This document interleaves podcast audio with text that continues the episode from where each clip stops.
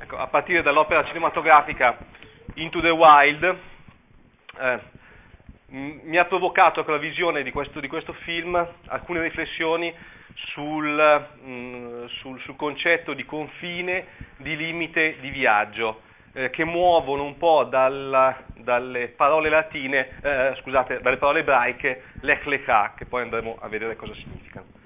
Innanzitutto partiamo da, quindi vediamo questa breve sequenza di eh, Into the Wild. No, no, no, no problem.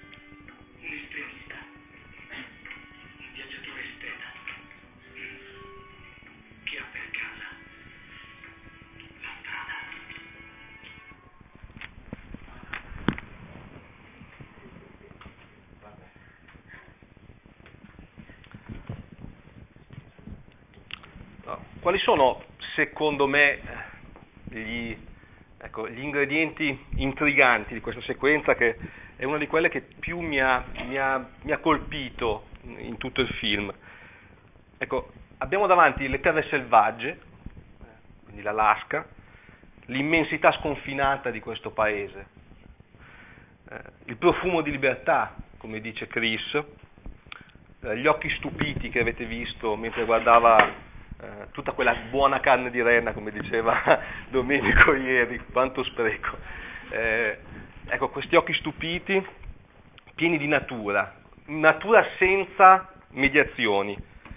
Questo sogno viaggio o viaggio sogno, eh, due anni in giro per il mondo, eh, alla ricerca di questo sogno di libertà, no compromise, senza, senza compromesso, dell'estremista, come si definisce lui, del viaggiatore esteta eh, sperduto per la strada.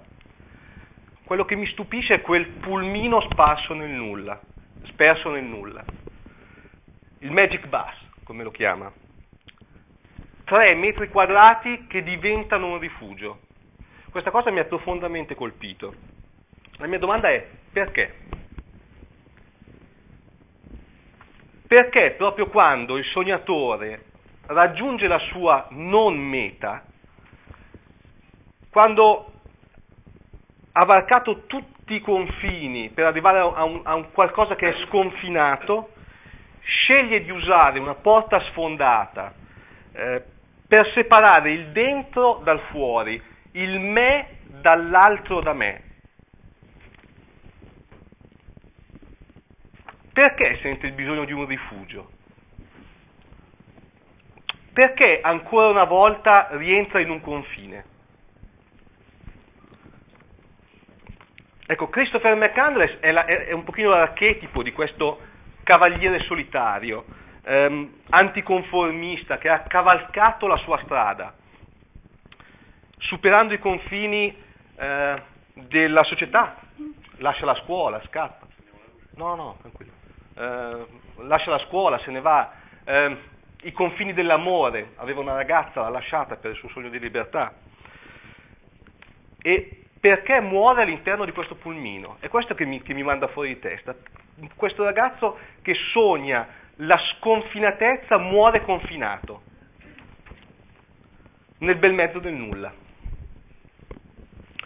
Ecco, chi, di noi non sente dentro o non ha mai sentito dentro di sé quella voce? Vai, parti. Che è una voce razionale, una voce selvaggia. Eh, che brucia dentro ogni uomo e, e, e viene contrastata in qualche modo e bilanciata dalla voce razionale eh, che, che, grida ma per dove? Perché? E come risposta gli viene detta altrove. Perché? Perché ti conviene.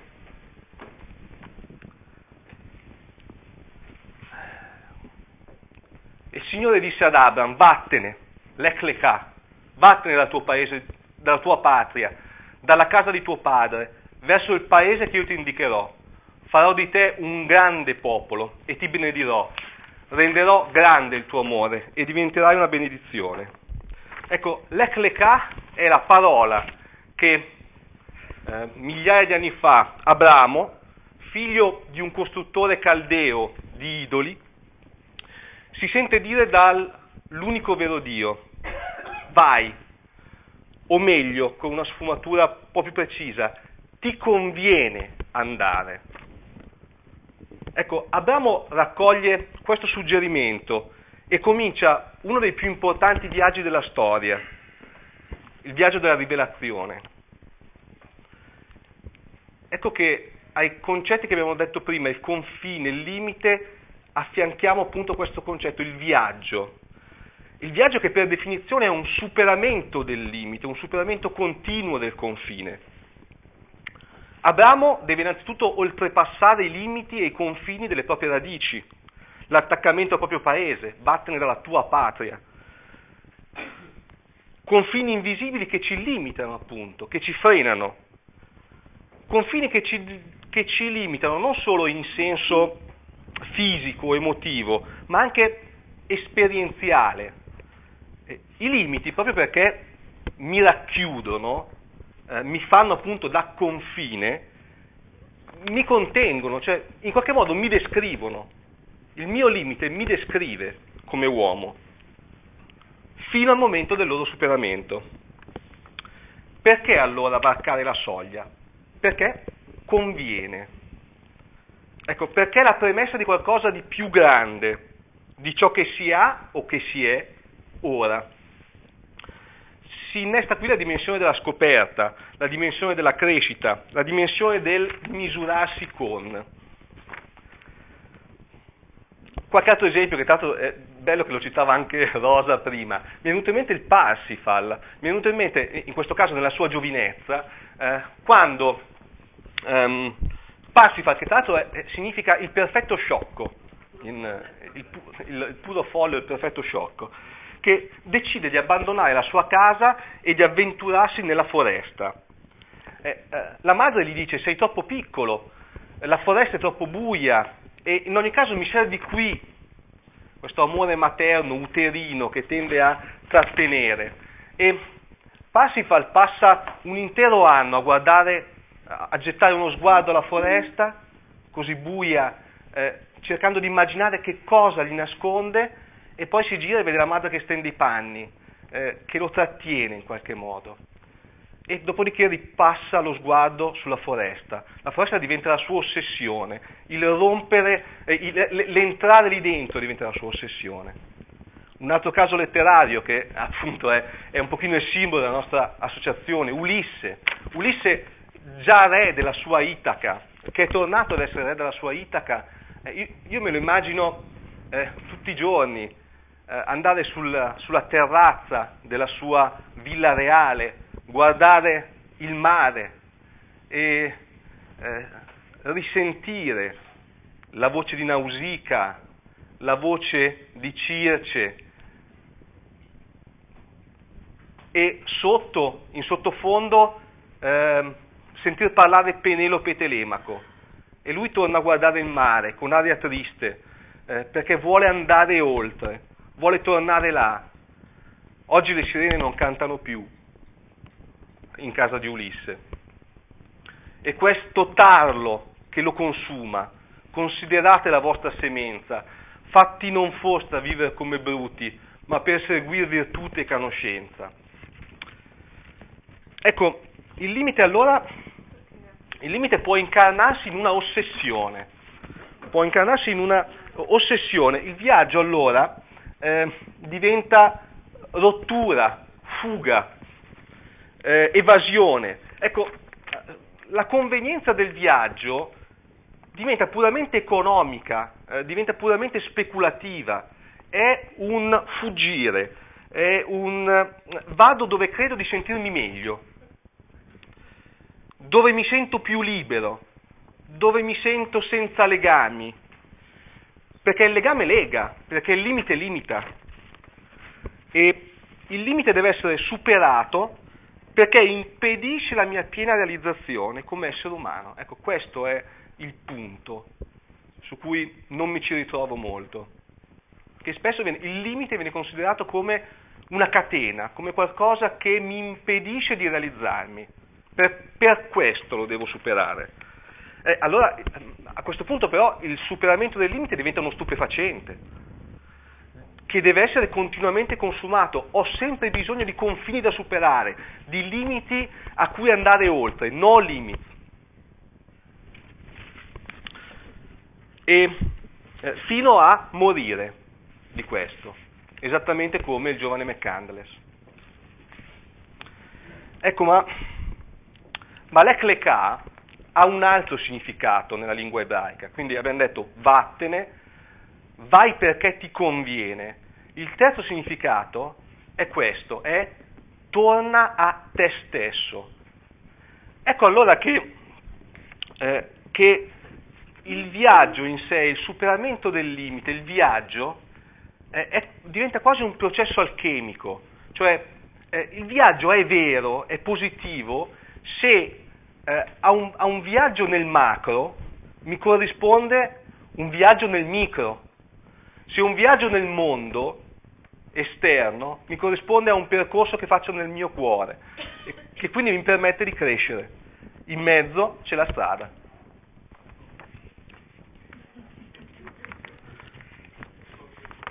Ecco, se le intenzioni sono in qualche modo, passatemi il termine, pure, cioè se a un'indagine esteriore corrisponde un'indagine interiore, allora il viaggio, allora il superamento del limite ha un senso. Se il viaggio è un, è, è un viaggio non per superare il limite, ma per conoscere se stessi, allora eh, il limite assume un significato.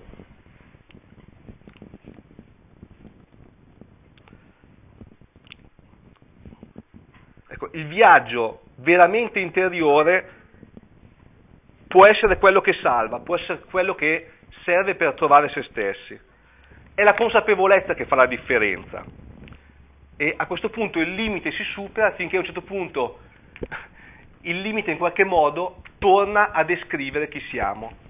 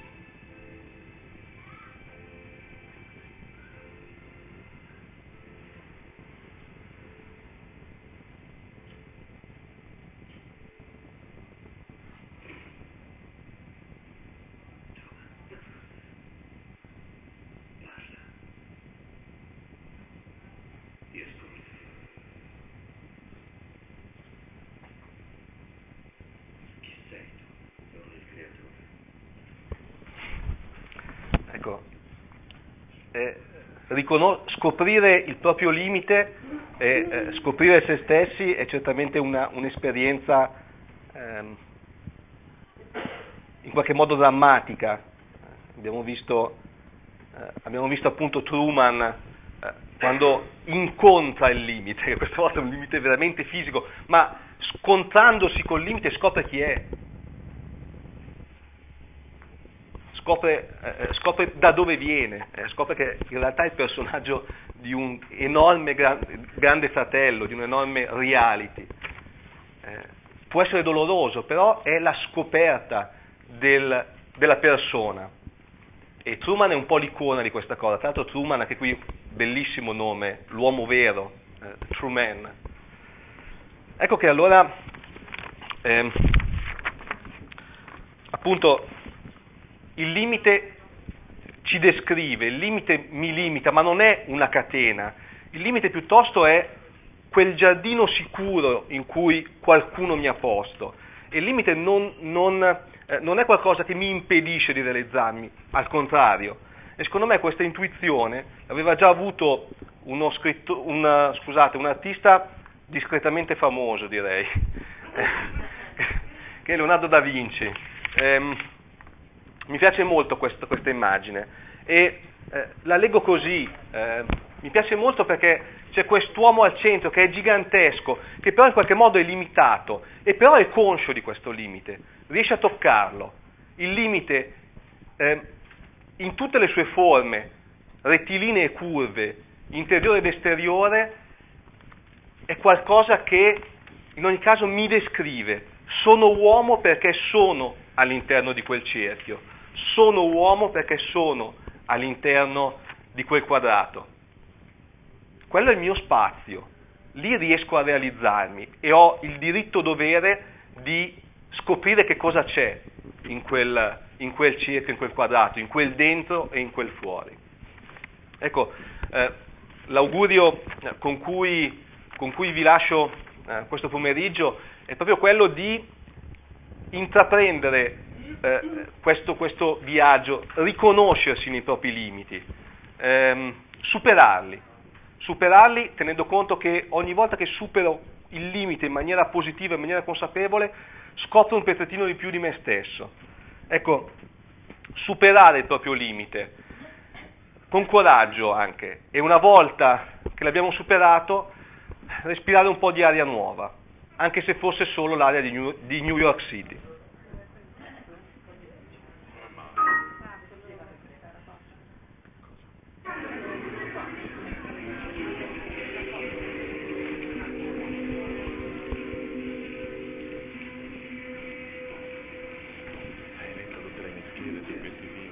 Diciamo così,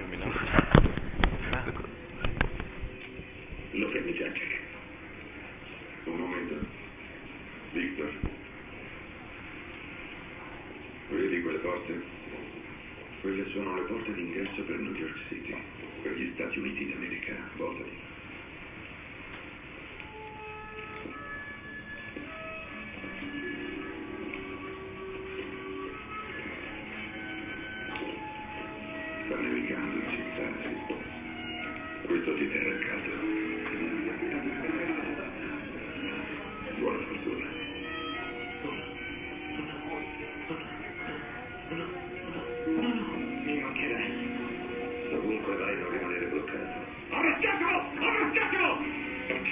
tocca